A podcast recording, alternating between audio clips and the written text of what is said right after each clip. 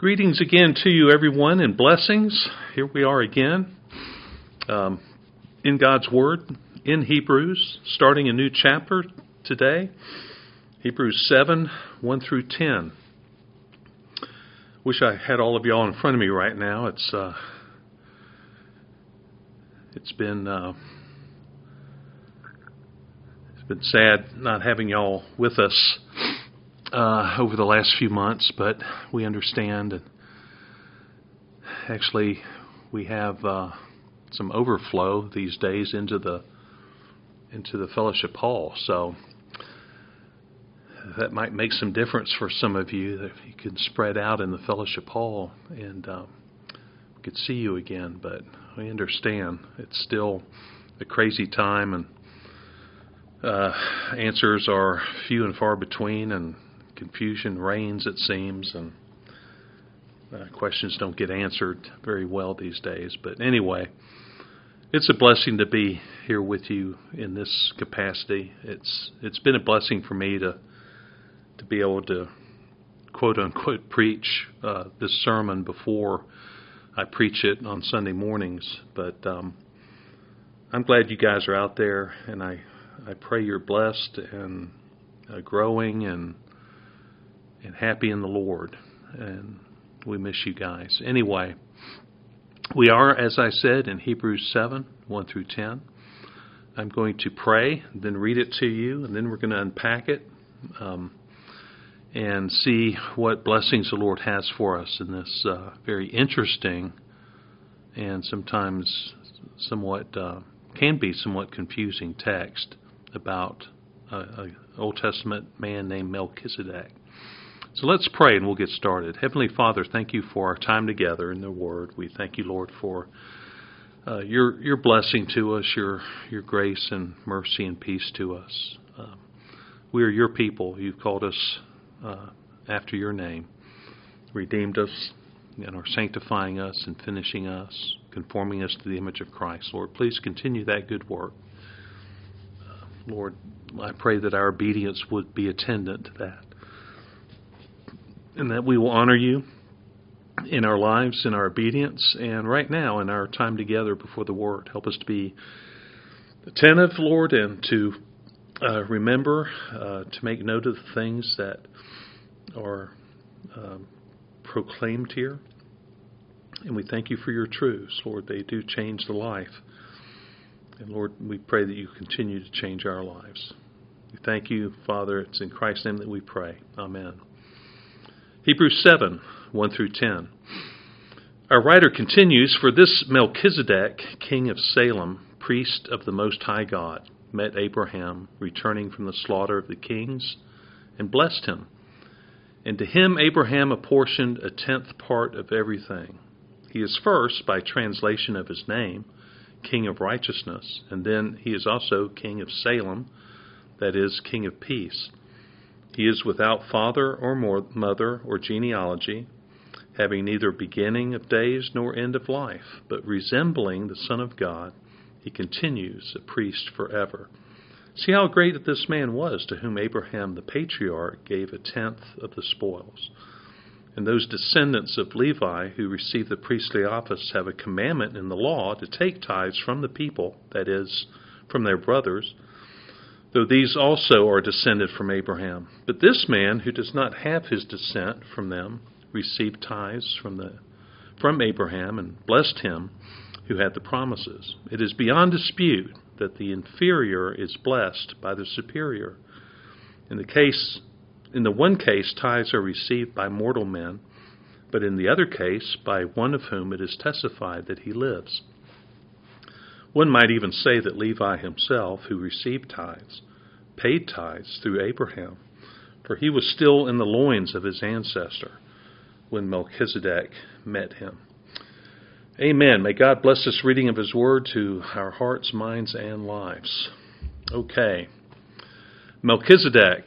I've never preached this text, but I've studied it enough uh, in college and seminary and just uh, in my own uh, quiet times to have a fairly good handle on on who this guy is. But I want to give a little, just in this introduction, a little background to Melchizedek's appearance in um, Genesis 14. If you'll come back with me to Genesis, we're going to go back to, to Abram's call, Abram before he was Abraham, in Genesis chapter 12, first three verses of Genesis 12. This is Abram's call and the basic promises that God made to him as he called him forth out of the land of the Chaldeans. Genesis 12, 1 through 3. Now the Lord said to Abram, Go from your country and your kindred and your father's house to the land that I will show you. And I will make of you a great nation, and I will bless you and make your name great, so that you will be a blessing. I will bless those who bless you, and him who dishonors you I will curse. And in you all the families of the earth shall be blessed. So, three distinct blessings and promises there a great nation, uh, blessing and cursing, those who bless and uh, curse him. And in in the downline, in the descendancy of Abraham, all the earth shall be blessed. That's that is. Uh, a veiled reference to Christ and his finished work for the redeemed, for the elect. So, an amazing set of promises there in the, in the initial call of Abraham, the patriarch. Now, there are a few narratives that attend to us uh, between uh, chapter 12 and chapter 14. But the basic setup of chapter 14 is that Abraham and Lot have separated. Uh, Lot and his family, Lot's his nephew is a wife and um, some daughters, and they decide that land ain't big enough for both of them, so they separate. Lot heads down to the cities of the plain, Sodom and Gomorrah, to settle. Abraham goes his own way. Well, um, politics and geography uh, come to the fore. The the two kings of the, the kings of Sodom and Gomorrah combine with two other kings to fight five other kings for territory and power in that area.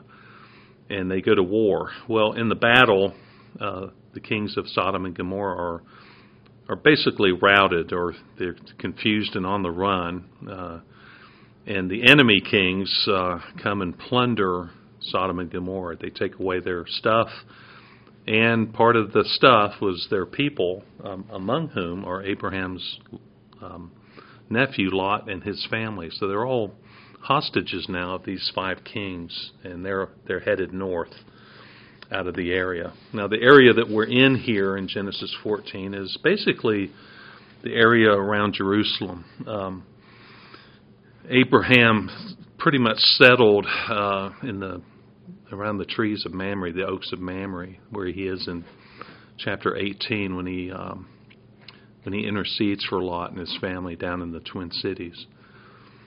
Uh, that's about 20 miles southwest of uh, of Jerusalem. So we're right there in in uh, in Judea, what will become Judea one day. So um, when Abraham learns that his his his nephew and his family has been taken by these five kings, he puts together a little bit more than 300 of his own men and they go and fight a battle against these five kings and, and beat them and destroy them and bring all the plunder and all the people back. And it's in this context that we're going to go to. Um, that's really the first part of chapter 14 of Genesis. But I want to read to you verses 17 through 20. And it, it renders thus After his return from the defeat of Chedorlaomer, and the kings who were with him. The king of Sodom went out to meet him at the valley of Shaveh, that is, the king's valley. And Melchizedek, king of Salem, brought out bread and wine. He was priest of God Most High. And he blessed him and said, Blessed be Abram by God Most High, possessor of heaven and earth. And blessed be God Most High, who has delivered your enemies into your hand and Abram gave him a tenth of everything. Now that's that's as much shrift as Melchizedek gets in the Old Testament. There's one other verse, Psalm 110, verse 4, where David, under the influence of the Spirit, uh, speaking uh, the words of God the Father about God the Son. That I swear, I swear that you are a priest according to the order of Melchizedek. That's only two places in the Old Testament before Hebrews seven that we hear of Melchizedek. So, who was this guy? Who is, is who is this guy? What did he do? Who was he? How is he used here in the text? Uh, what purpose did he did he have, and what role did he fill in in Genesis 14? We're going to look at the the message as a blessing and a tithe. Um, those are the two things that are kind of central to the text here in the first ten verses of chapter seven. Uh, a blessing is being given and a tithe is being paid. And we're going to look at that. Um, Melchizedek is receiving one and giving the other. Uh, so is so is uh, Abraham. We're going to look at Melchizedek. If you have your outlines before you, we're going to look at Melchizedek as a type of Christ. So Melchizedek's type is uh, verses one through three. Four through ten, we're going to look at Melchizedek's superiority uh, specifically to Aaron and Aaron's priesthood, the Aaronic priesthood, and how Melchizedek, as a king and priest of God Most High, as also is Christ, our Lord Jesus, the Son of God, um, his priesthood is eternal and it's superior to Aaron's, and for the reasons that we'll lay out. So I'm going to try to keep us uh, in the light here and not muddy the waters. And hopefully, uh, any questions you used to have about Melchizedek will be uh, will have begun to be answered because next week we're going to look at the second half of uh, this presentation of Melchizedek, which goes into further and farther um, explanation. Uh, but that'll be uh, next Sunday, next next weekend. So. Okay, let's look first of all at, at Melchizedek as a type of Christ. all right, let's see. For this Melchizedek, king of Salem, priest of the Most High God. Now, just we'll stop right there. is isn't that interesting? You have a man um, in the days of Abraham. He's contemporary with Abraham, who's a king of Salem. Now, I like to think, and a lot of scholars like to think, that Um, Salem here is the ancient city, or at least the ancient location of Jerusalem. Jeru is is the Hebrew word for city. Uh, Salem or Sal, um, uh, Shalom, Shalem um, is the word Hebrew word for peace. So he's king of the city of peace or of Jerusalem. But we'll keep it to just what it says. He's the king of peace. Um, and a priest. So he's a king and a priest. He's priest of the Most High God. Now, what's interesting about that is that later in Israelite history, in Hebrew history, there will be a king and there will be priests um, as part of Israel's worship and leadership. But those are generations away, hundreds of years, even thousands of years down the road from Abraham and Melchizedek. What is this guy who appears just out of nowhere? who's a king of peace, probably from Jerusalem or from that area, and a priest of God Most High. What gives here? It's uh, he's already a mystery because he's a he's a king of uh, he's a king under God's service. He's a priest in God's service before the monarchy of Israel, before the priesthood is established in Israel at the foot of Mount Sinai as they come out of Egypt. Hundreds of years later, so he's he's already being uh, introduced as a very um, unique person and out of the ordinary. He meets Abraham as Abraham returns from uh, conquering these five kings, returning from their slaughter, and Melchizedek blesses Abraham. And to him, to him, Abraham, Abraham apportioned or paid a tenth part of everything. So Melchizedek blesses Abraham. Abraham pays Melchizedek a tenth of all the spoil that he had just won in the battle. Uh, the text goes on, he is first, Melchizedek is first by translation of his name, King of Righteousness. That's, that's the name Melchizedek Melchi means is the Hebrew for king, and Zedek is the Hebrew for righteousness. So he's the king of righteousness, and then the title that comes with him is that he is the king of Salem, that is the king of peace. So the king of righteousness and the king of peace, uh, more than likely from Jerusalem. Now you tell me, who's that sound like? Who, who sounds like a, a king of righteousness and the king of peace?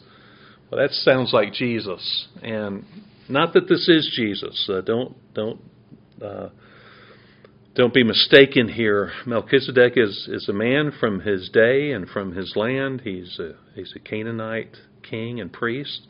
He just happens to be a king under the headship of Yahweh and a priest in Yahweh's service in Canaan before the priesthood and, and monarchy of Israel that came hundreds of years later. So, interesting fellow already. And um, it gets better or worse, depending on how you look at it. Verse 3 Melchizedek is without father or mother or genealogy, having neither beginning of days nor end of life, but resembling the Son of God, he continues a priest forever. Okay. Um, remember that Melchizedek here is comes onto the scene. There's one, two, three, four verses about him, and then he's gone. He appears and he's gone. But he's said to be a king and a priest. Now, in ancient Israelite culture, and ancient Hebrew culture, you didn't get to be a king or a priest without some genealogy. Where do you come from? Who's your dad? For a priest in Israel later, uh, you had to be descended from Levi through one of his three sons, Kohath, Merari, or Gershon. Those are the three three families of Levites that took care of uh, Israel's worship from Sinai on. You had to be a Levite. Your father, your daddy had to be a Levite. One of those three families. There had to be a genealogy. You had to have your credentials. Here's a guy that appears and as a priest and a king, but uh, our author is saying there's no record of his genealogy. He's just a king and a priest, which simply from a literary standpoint, the way he is literarily introduced, it seems as though it looks like he has no beginning of days nor end of life. There's no record of his death. There's no genealogy of his birth and beginning, beginning who his mommy and daddy is. And he resembles, he's made out to be like the, uh, the Son of God and continues as a priest forever. So the way Melchizedek is, is introduced here in the text um, makes him out to be eternal in his person and in his work as a king and as a priest. So, in this sense, folks, he's, he's a type of Christ. Now, what does it mean to say that anything or anybody is a type of Christ or a type of anything? Well, we use the word a lot. Typical. Uh, you talk about somebody and their characteristics and say, well, yeah, if he did that, well, that's typical of him. His his actions represent him. They they point to the person that he is. Um, when something is typical of something else, that means it is like something else. It has characteristics that make you think of that other thing. Um, another idea, another example of types of Christ in the Old Testament, just take the tabernacle. Emmanuel, God with us, the tabernacle was with in the center of God's people.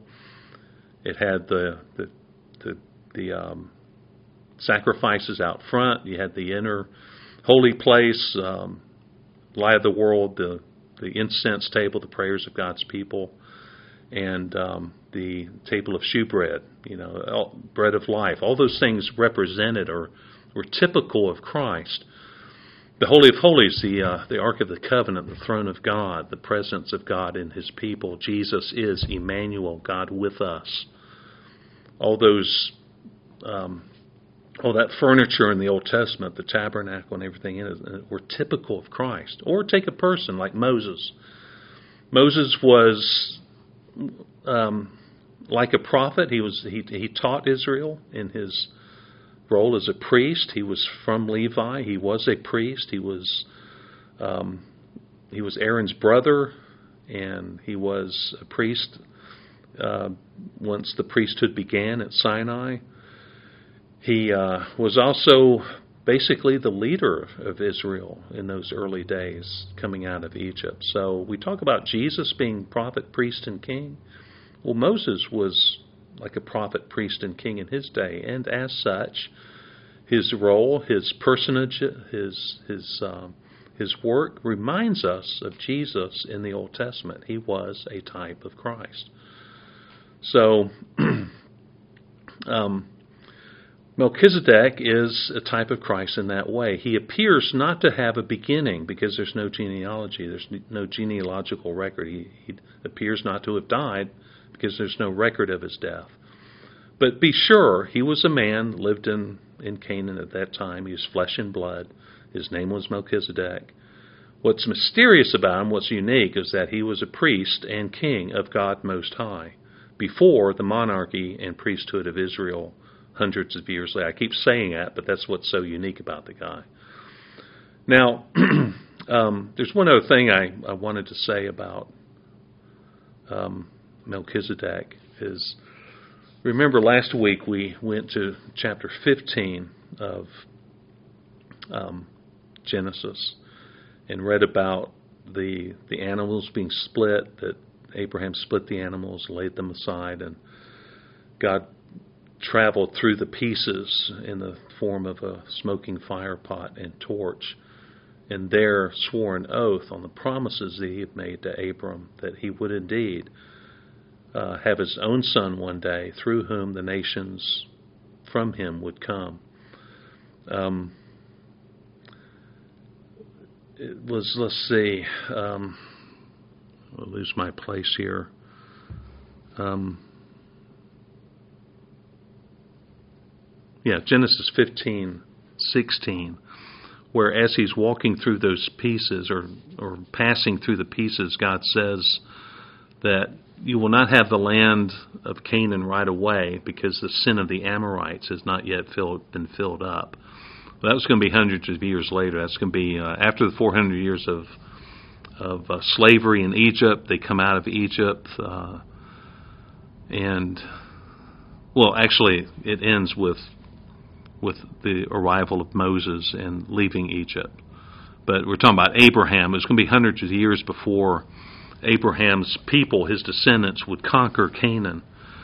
Uh, because the sin of the Amorites was not yet filled up. Now, when when God gives a people group time, like the Amorites, uh, their sin hasn't reached its full measure yet. Well, there's something must be going on. And I've always contended that you have Melchizedek and his line, his redemptive line. Now, I believe that, and most scholars believe that Melchizedek was Shemitic. He was a descendant of Shem, like Abraham was. But you see, Shem had five sons, and Arphaxad was the third born, through whom Abraham comes. Now there are four other boys there that um, that Melchizedek could have uh, uh, could have descended from. Anyway, in the larger family tree, but not of the line of um, of Shem. But anyway, he's in Canaan, and he's ministering. He's a king and priest of God Most High. His ancestors may have had a similar role. But uh, while there's someone filling the shoes of the godly person amongst a godless people, God's going to give that godless people time to repent. Just like in Genesis 18, when Abraham himself was interceding for Sodom and Gomorrah and for Lot and his family. If, if, if you find 10 people there, will you spare the whole lot for the sake of 10? See, that's a redemptive presence of potentially 10 people that um, that God said, if there if there are 10 there, I'll spare the whole place for their sake. Anyway, um, I believe that Melchizedek was, and his people, his family line, was that presence in Canaan for those years that God was waiting for the Amorite sin to be filled up. And once it was filled up, well, then about that time, uh, Joshua and the Israelites are crossing the Canaan into uh, into Canaan to take Jericho and Ai and the rest of the the rest of that land. So, Melchizedek is a type of Christ. He reminds us of Jesus in the Old Testament. And what's what's pastoral about that? What's um, what's neat about this is here Scripture is establishing uh, in Genesis, among other ways, certainly, um, but establishing the coming Christ and His finished work as King and Priest for His people, and being the cornerstone. Uh, go to First Peter two where we have uh, from Isaiah and the Psalms Jesus painted as a cornerstone of the church, a foundation for his people and for the body of Christ from the Old Testament. So the Old Testament is always doing this. It's it's proclaiming Christ before Christ. It's establishing his coming. So certain is our redemption and our justification because it is is broadcast from the Old Testament many times and in several ways. Jesus is our forever priest and our forever king. Um, and it's a beautiful thing to see. Okay, that's Melchizedek's type. He's a type of Christ. Secondly, here, Melchizedek's superiority. Now, this is uh, specifically to Aaron and over Aaron and Aaron's priesthood, which was always going to be temporary. It's going to be a human priesthood, uh, a temporary priesthood, one that uh, was uh, born in the shadow of Sinai uh, that was going to be uh, taken over and uh, superseded by Christ's kingship and by Christ's priesthood eventually. But let's pick up at verse 4. See how great this man was, to whom Abraham the patriarch gave a tenth of the spoils. And those descendants of Levi who receive the priestly office have a commandment in the law to take tithes from the people, that is, from their brothers, though these also are descended from Abraham. So you have Abraham, um, then his son Isaac, and then Jacob, and then the, the sons of Israel, the tribes of Israel. Levi was uh, Reuben, Simeon, Levi, Judah. Levi was the third born of Jacob's sons. So Levi was a descendant of, of Jacob through um, um, on up through Abraham, Abraham, Isaac, Jacob. Okay, I forgot about Isaac. Uh, Levi was was descended from Isaac and, and Abraham through Jacob. That was their brothers. Through these also descended from Abraham. So Levi, the Levites, and you look up in Leviticus, named after the Levites, where they are required by God to take and to collect a tithe from the people as part of their worship. Part of that was for the altar, for the sacrifices that were meant. Those other tithes that were left over was for the Levites to have their upkeep and their living.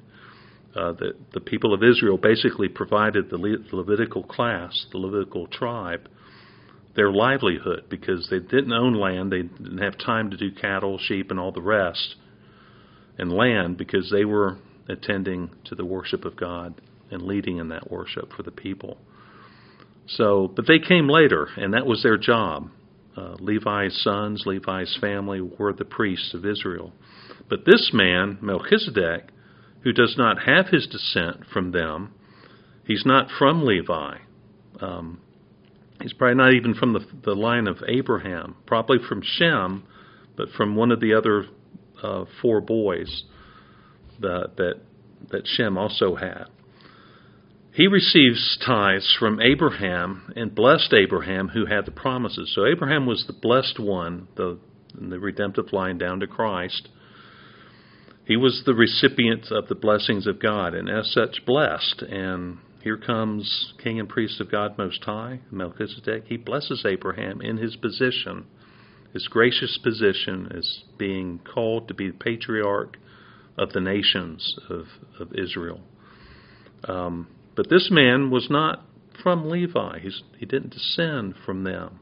And yet he received tithes from Abraham. Now, verse 7 it's beyond dispute then that the inferior, Abraham, is blessed by the superior, which is Melchizedek. Abraham is the recipient. He is paying a tithe to Melchizedek. You, you pay a tithe to somebody who is greater than you are. And yet, that greater somebody, Melchizedek, is blessing you, blessing Abraham. So that's what's happening here. Verse 8 In the one case, tithes are received by mortal men, that is, Levites.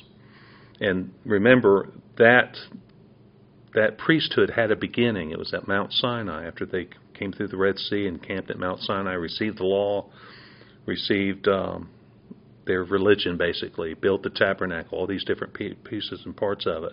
Levites are set aside as the priest of Israel. They were mortal men.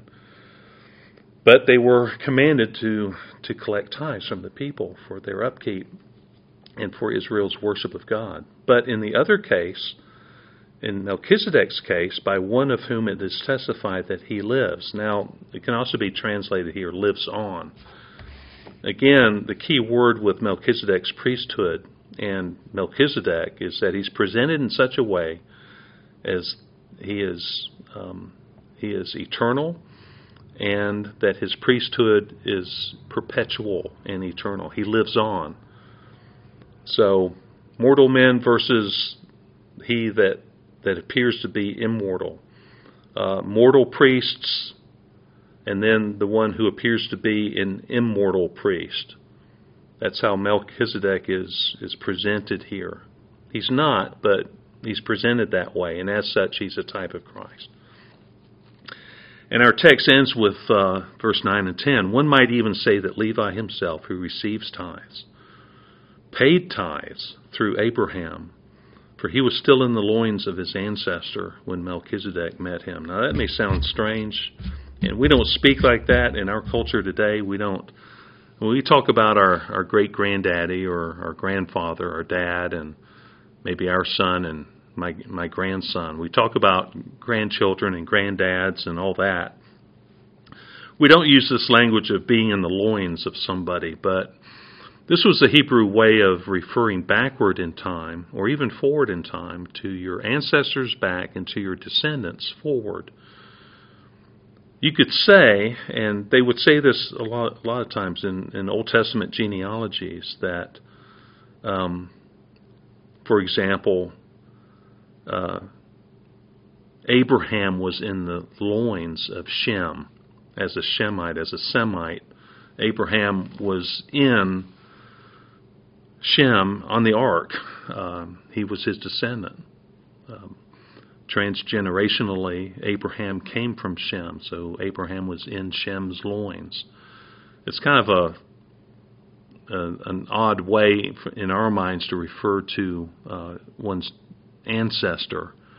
But, you know, marriage, family, and birth, we come into the world uh, through the uh, agency of our mom and dad, uh, specifically our dad and his seed and his seed before him, so that my great my great grandchildren one day are in my body right now. They are in my loins.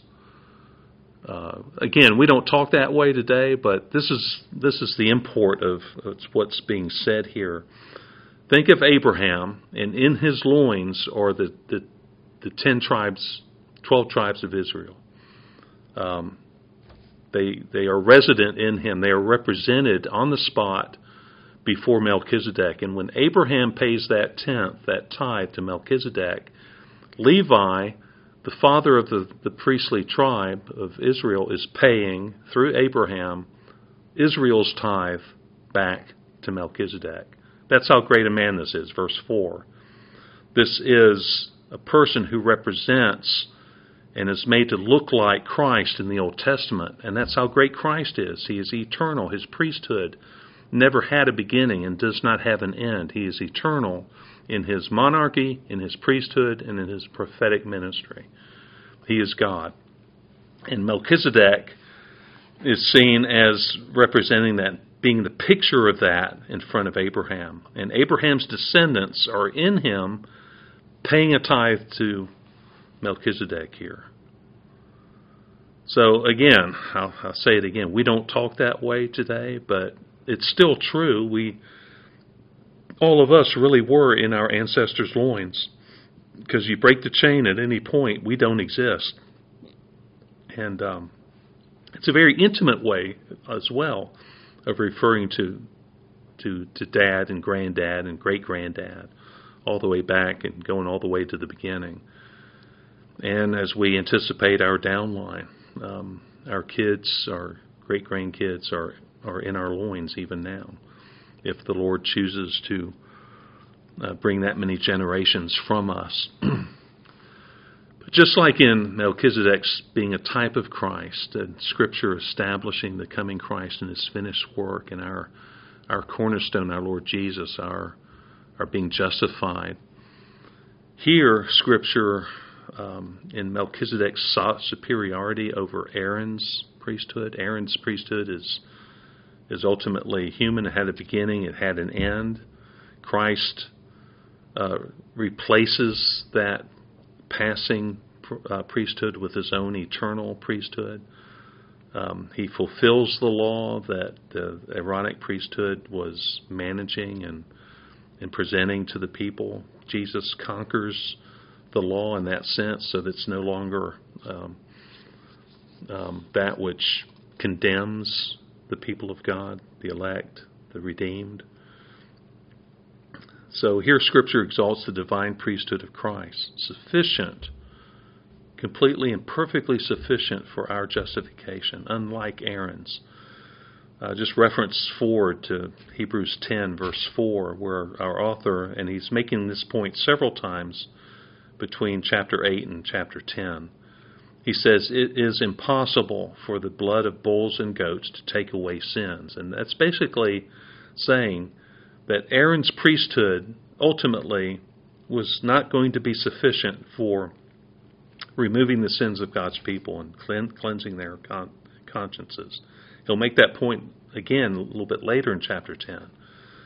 But it's Christ's priesthood, which is divine and eternal and powerful and everlasting, that will cleanse us from our sin and uh, cleanse our consciences from our sin and, and prep us for heaven.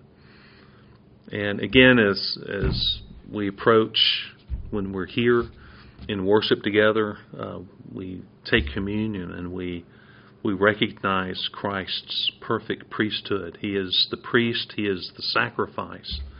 He is king. He is priest. He is prophet. He is all sufficient for us as our Redeemer and as our Lord and Savior.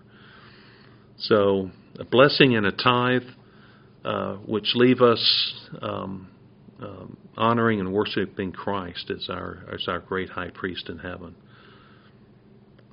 I hope you all are doing well, and uh, I I trust and I hope that this was uh, a clarifying look at Melchizedek.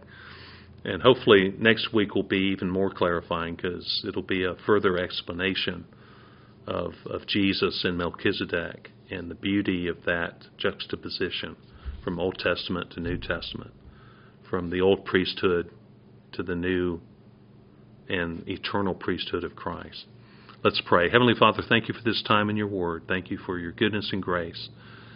We thank you for the pictures and tokens uh, that you've given us throughout the Old Testament and the reality of those in the New Testament, how you replace the shadow with the substance.